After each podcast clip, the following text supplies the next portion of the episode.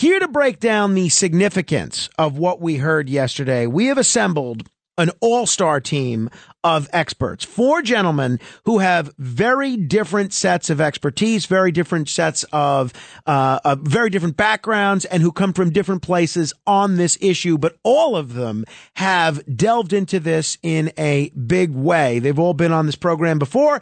This is the first time we've ever had the privilege of having everybody on together. I am joined by Nick Pope, journalist, UFO expert, and former employee of the British Ministry of Defense.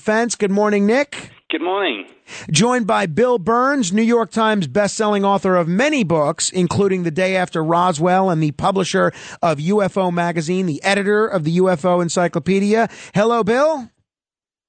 Hello, Frank. Good morning. And uh, good morning to Ron James, the director of media relations for MUFON, uh, a filmmaker, an on camera personality, a writer, an editor, and his latest film was actually cited by Congressman Burkett in yesterday's hearing, Accidental Truth. Hello there, Ron. Hi there. How's it going? It's going great. And uh, obviously, we can't have this kind of a discussion without including at least one veteran. And we have uh, former U.S. Navy service member and author of the book Initiated UAP Dreams, Depression, Delusion, Shadow People, Psychosis, Sleep Paralysis, and Pandemics, Matthew Roberts. Matthew, it's good to talk to you again. Good to talk to you. Thanks. Uh, l- let's delve right into this. The guy in Congress who seems to have made this a passion project for his entire tenure in Congress seems to be uh, Tennessee Republican Tim Burchett. He was questioning David Grush, who again is a, a decorated veteran, has served in places in like in Afghanistan. He's a senior intelligence officer, and he's asking Grush about how long the government has known about this sort of a thing. Has the U.S. government become aware of actual evidence of extraterrestrial, otherwise unexplained forms of intelligence? And if so, when do you think this first occurred? Uh, I like to use the term non-human. I don't like to denote origin. Keeps the aperture open, both scientifically. Right. Uh, uh, certainly, uh, like I've dis- discussed publicly uh, previously, 1930s. 1930s. Let me begin with uh, Nick Pope, who, as I mentioned, worked for the British Ministry of Defense. Nick, whenever we've discussed this subject, I think you've always maintained a healthy degree of skepticism, which has given you a, a large amount of credibility with many of the purported debunkers in our audience. Give me your overall take on the three witnesses that we heard from and the hearing overall. Well, I was very pleased with what happened. I thought it was an excellent hearing. I thought it was a great mix of witnesses. We had two very uh, credentialed, experienced uh, former U.S. Navy pilots talking about their actual sightings, encounters with these uh, mystery objects uh, that, of course, are not just seen by pilots but tracked on radar and uh, filmed sometimes on forward looking infrared camera. And then, of course, uh, all eyes were on David Grush, the former intelligence community officer who served on the UAP task force.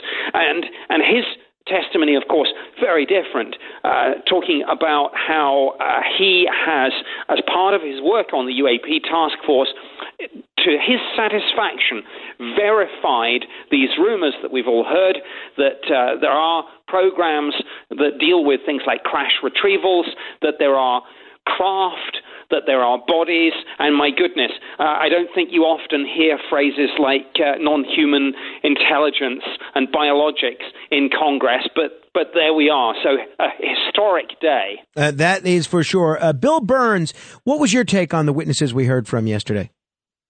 I had um, I had three takes. The first was that this committee hearing reminded me of Ronald Reagan. Ronald Reagan, 40 years ago, said, Wouldn't our petty differences disappear if we were faced with a threat from off this planet? And that's exactly what this committee hearing was. The petty differences just disappeared. Two, it was stunning to hear, stunning to hear witnesses talk to congressional representatives about non human entities, or they're calling them, I believe they are human entities, but um, alien entities that are retrieving other alien entities with the cooperation and participation of our government. That was that in a congressional record is stunning. Then the third is a big surprise. The big surprise is this. Why is it that this committee seemed to have drawn a bright red line from 2015 forward, but all the UFO events dating all the way back to World War II, Roswell, all the Air Force bases, none of that was discussed. And yet, everything that was discussed at this meeting already appeared in books. So there's not one jot of new information. Hmm. It was all old stuff. That's what struck me. Ron James, your film Accidental Truth was not only mentioned by Congressman Burkett, but Congressman Burkett is actually featured in your documentary. Tell me about these witnesses. What possible motive would any of the three of them have to be dishonest? Uh, these guys have no reason to be dishonest. The um, the the story that's being told by uh, David Grush is the same story that we unpeel in, in, Accidental Truth. And Ralph Blumenthal, who's featured in the movie, was the one who broke that story. And of course, Nick Pope is in the film. He did a fantastic job with me. Um, and uh, a lot of people have pulled me aside because MUFON is in Washington D.C., very active in what's going on right now. Um, I've, I've, been pulled aside and told that this film has been circulated among Congress. I have video that I'm about ready to release um, within the next day or two of me sitting in Congressman Tim Burchett's office and briefing him on all of the stuff that Bill Birnes was talking about, everything from Roswell all the way forward to the recent hearings and why they were um, you know, pretty much a whitewash. And so we know and can prove that these guys know this this information or at least have been briefed on it. And so um, the you know David Grush has no reason to lie. He's part of this what I s- still believe is a little bit of a loosely organized rollout of information, and um, and so I think that it's still going. Matthew Roberts, uh, you served in the Navy. One of the common threads that we heard from all three witnesses, uh, Ryan Graves, David Fravor, and uh, David Grush, was uh, the issue of a stigma. They're all concerned that they've been viewed differently by some of their peers, and they believe that there's a reluctance to come forward with certain sightings or certain experiences because of the fear of being stigmatized by either the public or within the military. Curious if you experienced that at all and what you thought of the hearing. Um, actually, I did not experience any kind of stigma whatsoever. I mean, I was working at ONI um, when all of this was starting to break, so it was pretty much common knowledge that all of this stuff was real. Um, so when I spoke about it, there was no one that was shocked by anything I had to say. But uh, my my takeaway from the hearing is just that I am looking forward to much more. Apparently, the Senate is going to be picking this up as well and uh, I am ready for this all to come out. All right, a lot of other areas that I want to explore with you. Obviously, David Grush was sort of the newest person that testified here. Aside from that News Nation interview and that uh, that article that he did with Ralph Blumenthal, we hadn't heard very much from him. Uh, here was Nancy Mace uh, t- asking David Grush about uh, having contact with extraterrestrials. Based on your experience and extensive conversations with experts, do you believe our government has made contact with intelligent extraterrestrials? Something I can't discuss in public setting.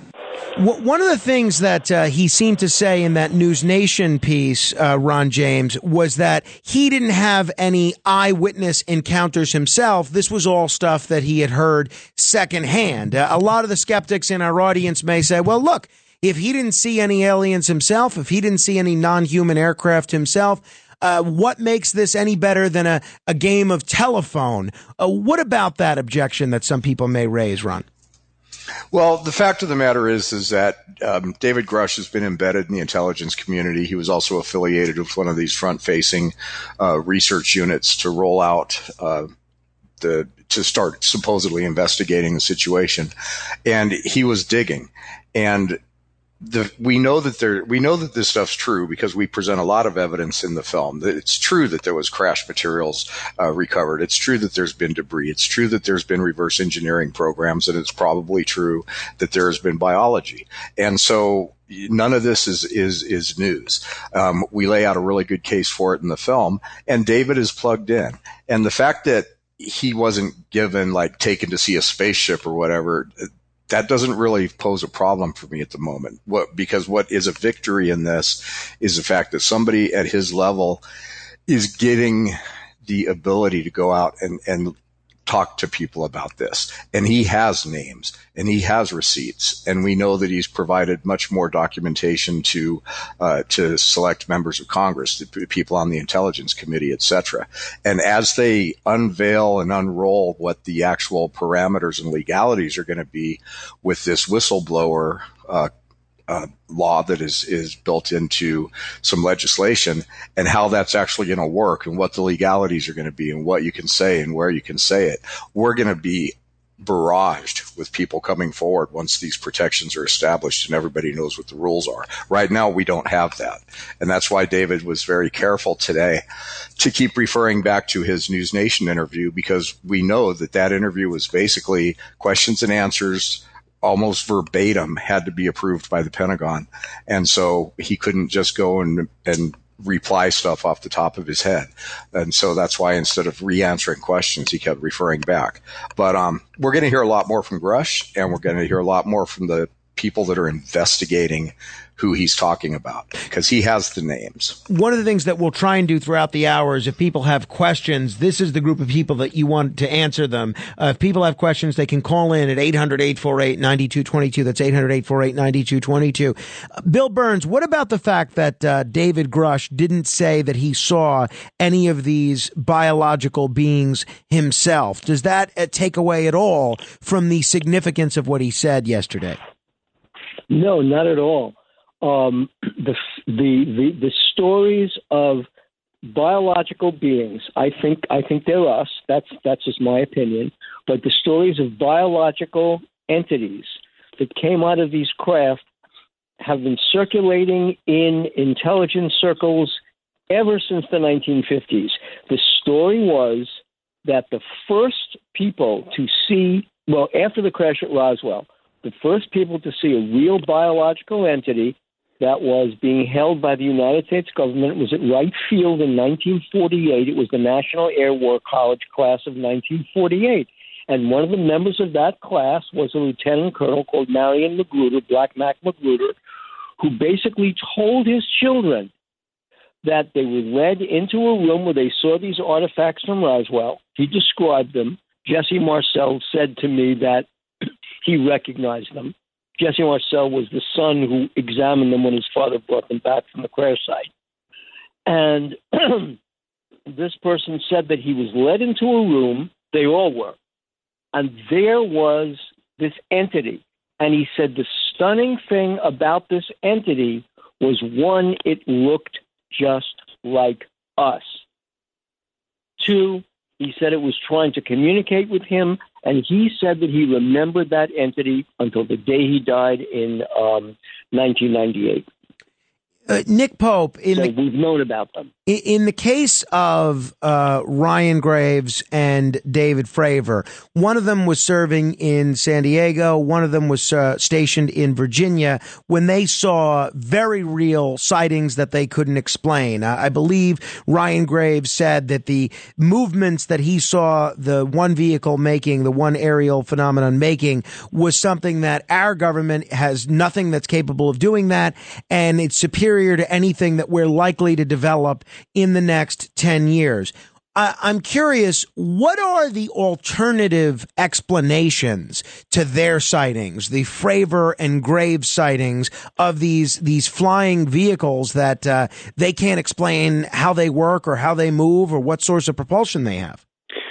Well, I guess really the only realistic theory is that this is some sort of secret prototype aircraft, missile, or drone that either the U.S government has developed, and, and then these UFO stories are being talked up almost as a cover for that to throw people off the scent, or an adversary, uh, probably China, possibly Russia, um, has come up with something. But I think that's unlikely for a number of reasons. Um, there are some other things that explain some pilot sightings. You know, in, in, in some instances, you will get sensor errors, false returns on radar. But I always look for cases like the ones that we heard of today, where pilots physically see objects, but simultaneously they're tracked on radar, sometimes they're on electro optical, sometimes on weapon seeker, sometimes even on satellites. And this is something that the preliminary assessment written in June 2021 by the Office of the Director of National Intelligence highlighted when they talked about these things being seen across multiple sensor platforms. So you've got the corroboration there. Very important. Uh, we're going to continue with your questions for Nick Pope, William Birnes, Ron James, and Matthew Roberts in a moment. 800 848 9222. We'll play you some other highlights from the hearing. 800 848 9222. This is The Other Side of Midnight, the morning after the blockbuster, I consider it a blockbuster. I'll ask these gentlemen if they agree. UFO hearing in Congress. This is The Other Side of Midnight, straight ahead. The Other Side of Midnight with Frank Morano.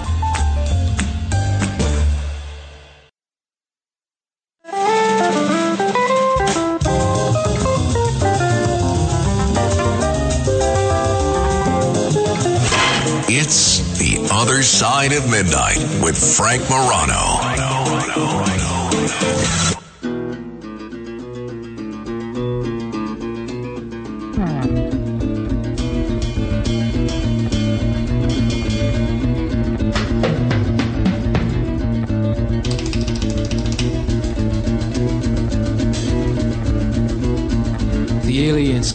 Business suits. That's why nobody knew. Perfect haircuts, looking smooth, just like me and you.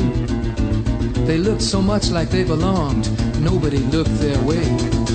The aliens came in business suits, business suits, business suits. The aliens This is The Other Side of Midnight. I'm Frank Morano, uh, analyzing the incredible UFO hearings that uh, took place in Washington yesterday before Congress. Here to help us do it is Nick Pope, former employee of the British Ministry of Defense, Bill Birnes, New York Times best-selling author, Ron James, uh, the director of media relations for MUFON and a documentarian whose film Accidental Truth got a shout out by Congressman Burkett today, and Matthew Roberts, a former Naval Service member and an author in his own right. Gentlemen, one of the things that we kept hearing from both the witnesses and the member of Cong- Congress was the issue of transparency. Both Democrat and Republican uh, mention that the Pentagon has been stonewalling them, the intelligence community has been stonewalling them, NASA has even been stonewalling them.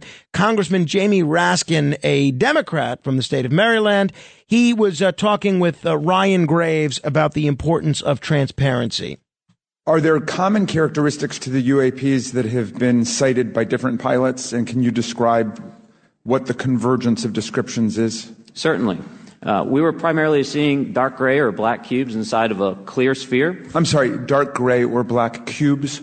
Yes, Yeah. inside of a clear sphere, where the apex or tips of the cube were touching the inside of that sphere. And that was primarily what was being reported when we were able to gain a visual tally of these objects. And that occurred over almost eight years. And as far as I know, it's still occurring. Um, so the, I take it that you're arguing what we need is real transparency in a reporting system so we can get some clarity on what's going on out there because there are many pilots in your situation, um, but we should have a, a way of developing a sys- systematic inventory of all of such encounters. Is that right? Yes, and I think we need both transparency and the reporting. We have the reporting, but we need to make sure that information can be promulgated to commercial aviation as well as the rest of the populace.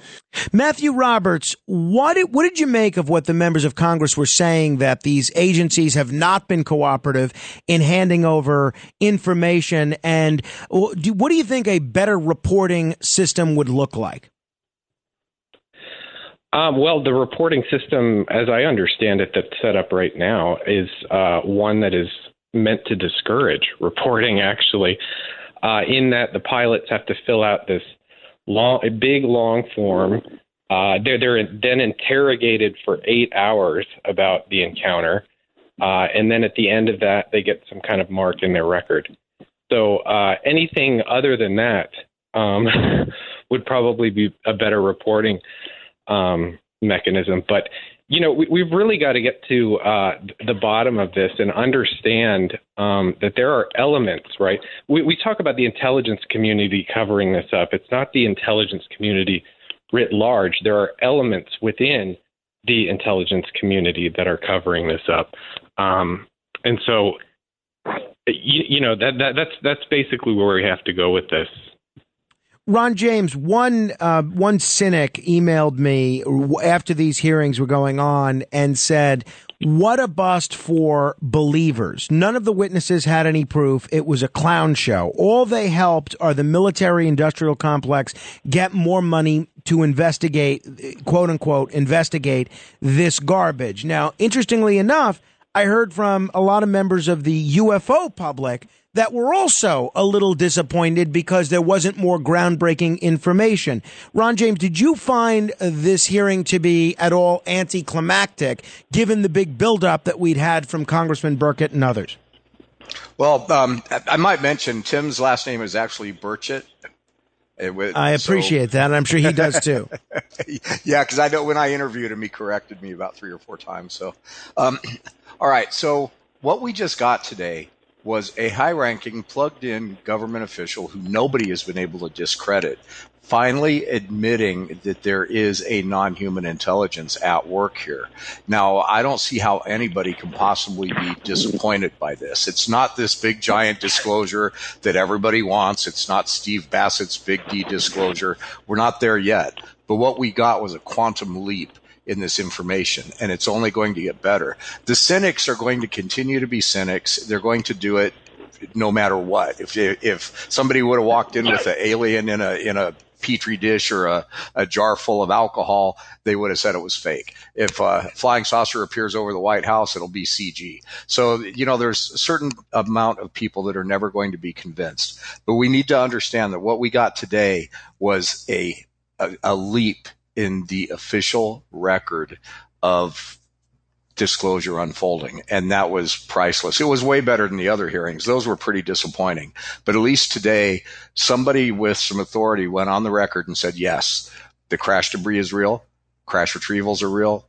Technology reverse engineering programs are real.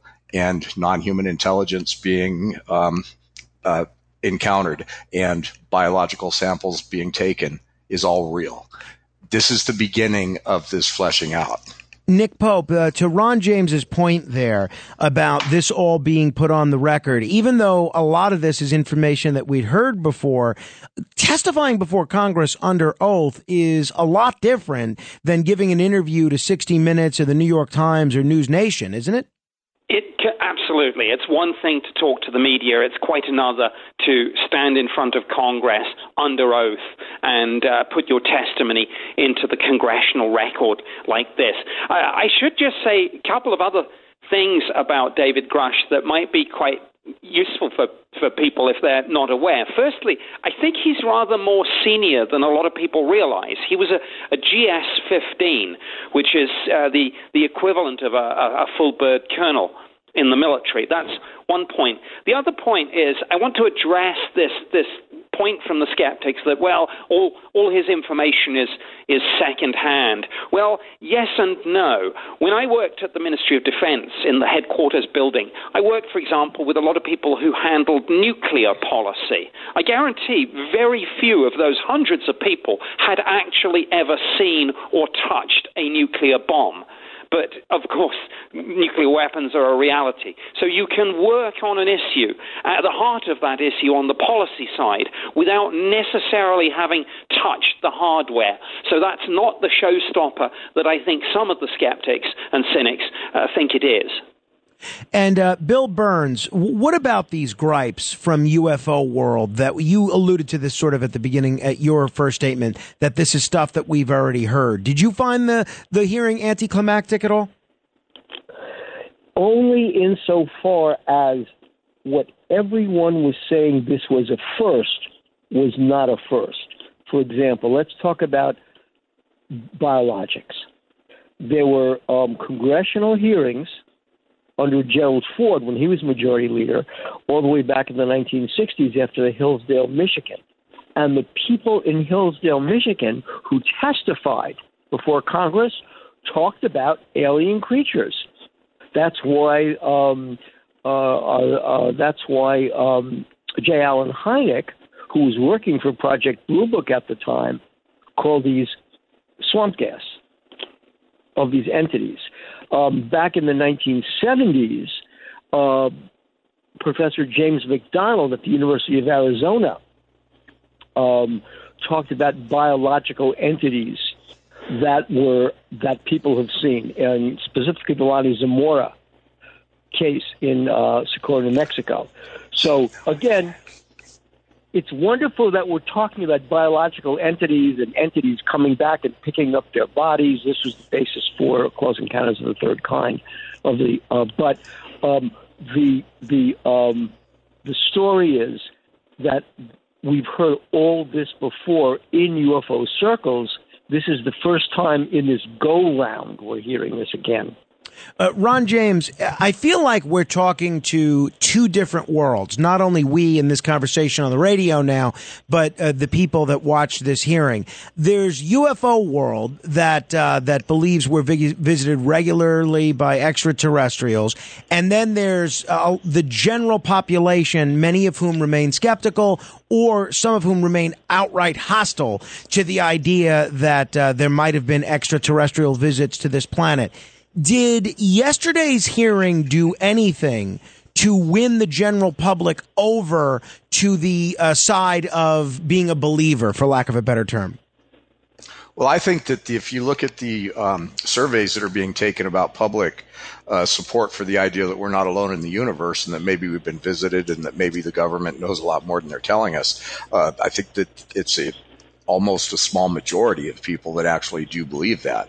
We are now in a time when we have entire generations raised on ancient aliens. And um, just to speak real quickly to what Bill just said, he's absolutely right that this stuff, these, these, this lore has been presented in official capacities.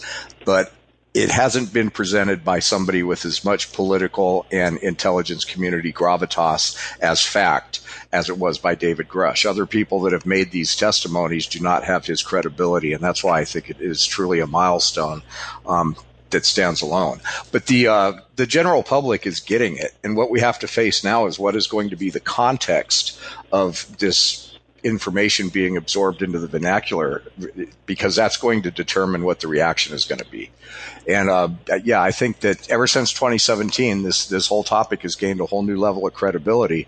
But as I'm sure Bill can can reaffirm for all of us, it's the same story we heard from General Samford in the 50s, and and this whole thing's almost been recycled almost verbatim, and we pointed out in the film. So he's right in a lot of ways about that, and this is a new public getting what they think is new information, but it's really not. It's it's a whitewashed, rinsed off story that we've been told before.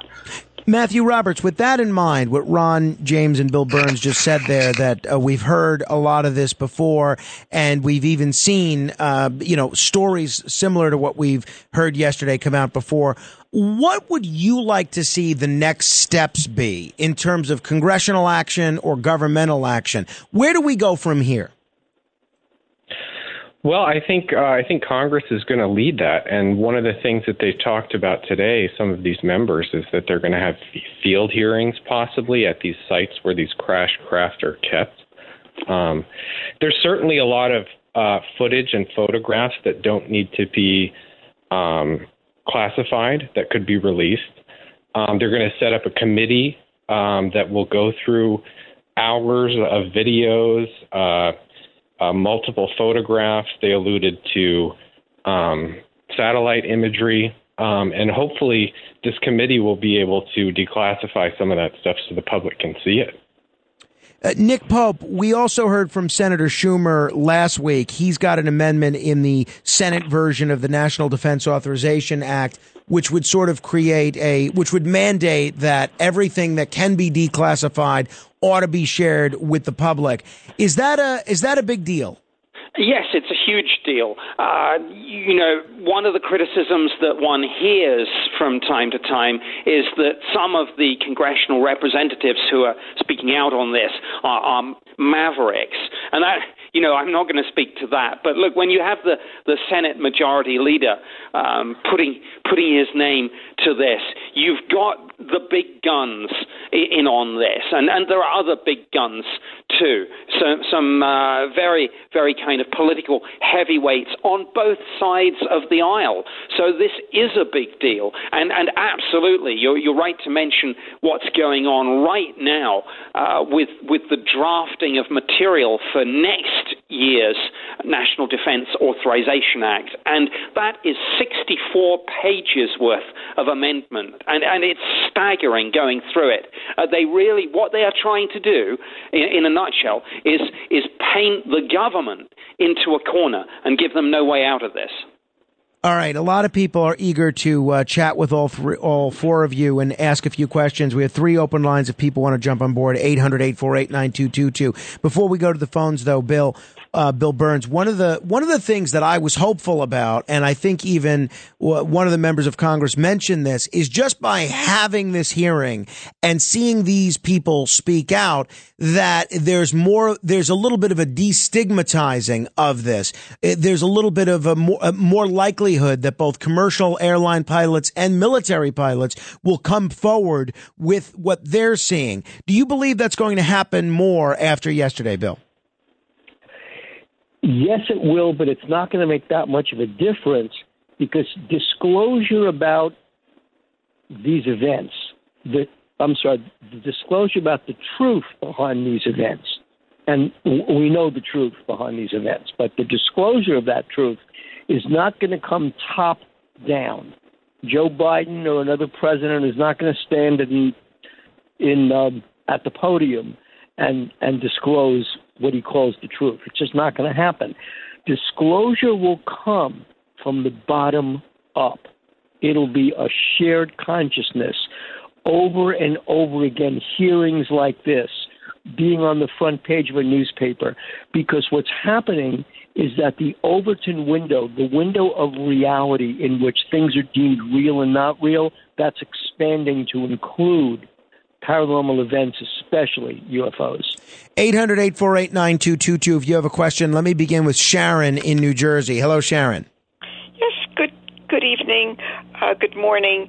Uh, I would like to have a question answered by these specialists, um, which, which would be the experimentation of humans who have been abducted uh, onto these uh, alien uh, craft. Uh, and uh, the possible hybridization program that uh, can, uh, occurs as a result of experimentation with their um, with their genes and uh, other parts regarding this. Matthew Roberts, you want to begin with that one? Yeah, I mean uh, that that was certainly something that I wrote about in my book, and I experienced myself. Um, I don't, I don't, however, view it as experimentation so much as uh, a process, um, and that's kind of how I I frame my experiences. But it's a process that has been ongoing for all of human history. Uh, um, no, no, uh, Bill Birnes. Anything you would uh, want to add there?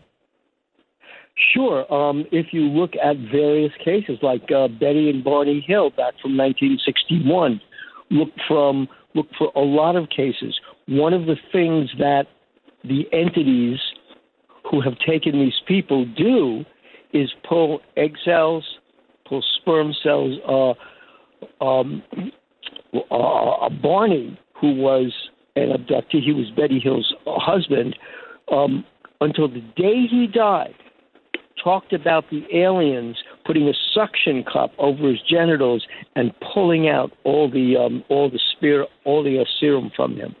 Um, there have been talks about the hybridization of the species. In fact, we investigated a case in uh, at Mexico where there was actual genetic hybridization going on between human beings and animals conducted supposedly by aliens. Actually, it was Big Pharma that was doing it.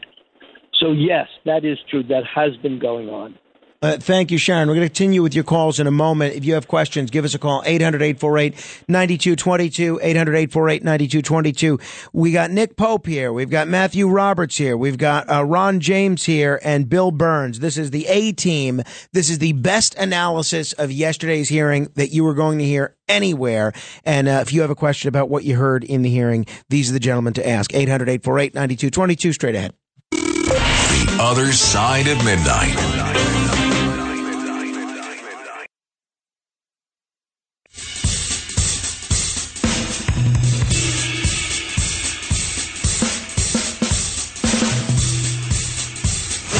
It's The Other Side of Midnight with Frank Morano.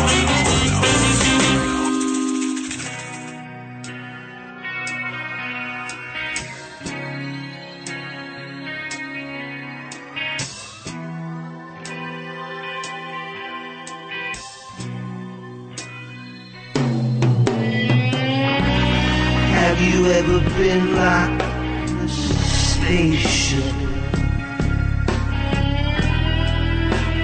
Lost in the sky? Flying high above highways Still trapped in the sky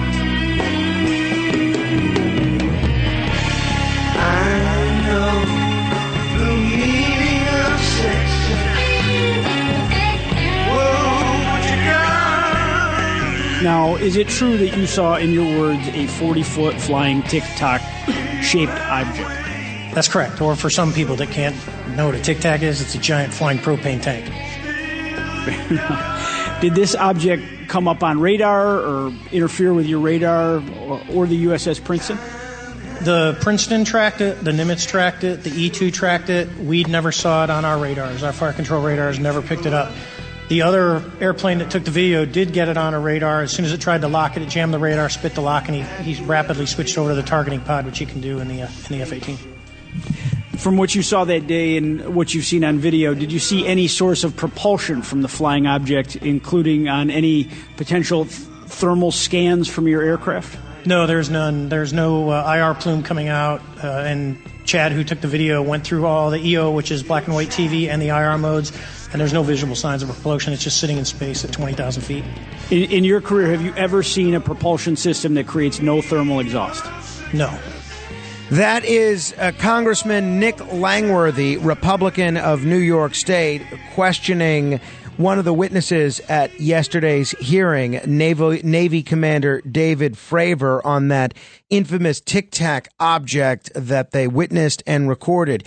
Here to help us break down yesterday's hearing, Nick Pope, journalist, UFO expert, and former employee of the British Ministry of Defense, New York Times bestselling author Bill Birnes, documentarian Ron James, and Naval Service member and author Matthew Roberts. A lot of people eager to uh, chat with you. If you want to jump on board, you can do so 800 848 9222. Let me say hello to Lynn in Maryland. Hello, Lynn. Yeah, some months back you had a, uh, a similar uh, discussion.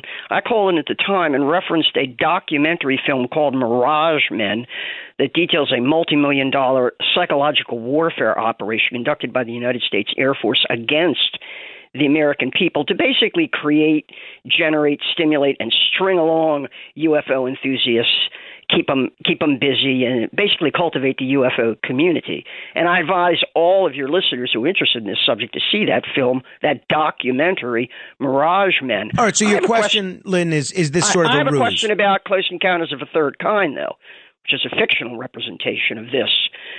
At the end of that, they show us the U.S. military generating a pandemic scare, an epidemic scare, to clear the area for a UFO landing. I would like members of your panel to answer yes or no. Would the Pentagon, would the Pentagon, are they capable of staging a pandemic scare in order to achieve an objective as they do in Close Encounters of the Third Kind? Bill, I know you've written a lot about uh, close encounters and viruses. Uh, you want to tackle that one first? Sure. Um, the answer to your question is a simple yes, and that's already happened. The United States military has nuclear, biological, and chemical, NBC. And when there is a UFO crash or a UFO landing, and the Close Encounters of the Third Kind, that movie was based on a real landing. The um, I was told that by the head of NASA. The um, the these NBC units are cleansing units. They come in, they close off an area, nobody is allowed. The area is cleaned up. It may be nuclear, it may be biological, but that's what they use to clean up UFO sites. Uh, gentlemen, I'll ask everybody else on, on, that front. One of the things that I did hear a lot today is Congress is doing this to sort of distract the American public from from something. And you know, depending on where you fall on the political spectrum, it depends what the something that they're trying to distract us is. This is sort of just something for the public, the shiny object for the public to pay attention to, while uh, the real business of government goes unviewed. Uh, anybody want to want to take a stab at uh, at addressing that concern? I'll take that. Sure, yeah, exactly, I, am skeptical. Um, I, I think back in the 50s and 60s, sure, from time to time when when pilots saw things like the the U two uh, spy plane or the SR 71, um, the Air Force and the CIA sometimes talked up the idea of flying saucers as a kind of distraction. Um, so it's it's possible that to some extent elements in the intelligence community sometimes um, use and abuse the UFO phenomenon for various purposes. But Congress, I mean, you've only got to look at the, the anger of some of those representatives when they say roadblocks have been put into their path to see that these Congress is not part of that. Congress is trying to get to the bottom of what's going on. Ron James, is this a distraction? Uh, you know, there's a lot of uh, theories and stories about things like Project Bluebeam, where the whole ET uh, scenario is mixed into some kind of conspiracy theory. Um, there was a time when when I believed that a little bit more than I believe it today. Even today, people like Steven Greer will say that this painting these things as a threat is a whole ploy to get more money from the government and or for the government to study this stuff and to make weapons. Um, I think that these guys are kind of on their back feet a little bit, and although some of that stuff is possible, and maybe there was even a time when there were plans for, for things like this, like Wernher von Braun said to his secretary. But I think right now what we're seeing is kind of a forced disclosure. Films like Accidental Truth and, and the fact that sooner or later the Webb telescope is going to see something or Elon Musk is going to land on Mars and it's going to be very clear that there was life there. They can't hide from this truth any longer. And they're in a real situation because they have to get out from under the liability for the deception. So we're seeing this very cleverly crafted thing. And I think that that's giving them enough of a challenge. I'm not sure that it's the prelude to a conspiratorial series of events. I don't think, I, I think they're having enough struggle just figuring out how they're going to dodge culpability and still let the public know things that are going to be plainly obvious very soon. Uh, Bill, Bill, I heard you um, trying to comment. Go ahead. Yeah, I mean, there is written, and anybody listening to this can go find it. There is an official CIA history of the CIA's relationship with UFOs that's on the internet. Um, and basically, what it says is that, uh, and it's what one CIA agent told me years ago, is that if there were no such thing as UFOs, the CIA would have had to have invented them to cover up some of the technologies that they were trying to develop.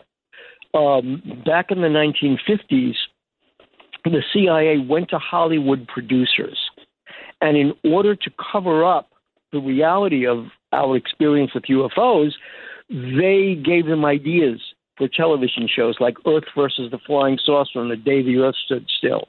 These were all big in the 1950s, and there was a reason for it. They were CIA inspired. So, yeah, there's a long and very rich history of the government involving itself with the UFO phenomena and um, creating stories about it. Gentlemen, we're going to have to end it there. I'll look forward to having all four of you back on soon. Matthew Roberts, Ron James, Bill Birnes, Nick Pope. I appreciate you uh, staying up late with us and being so generous with your time.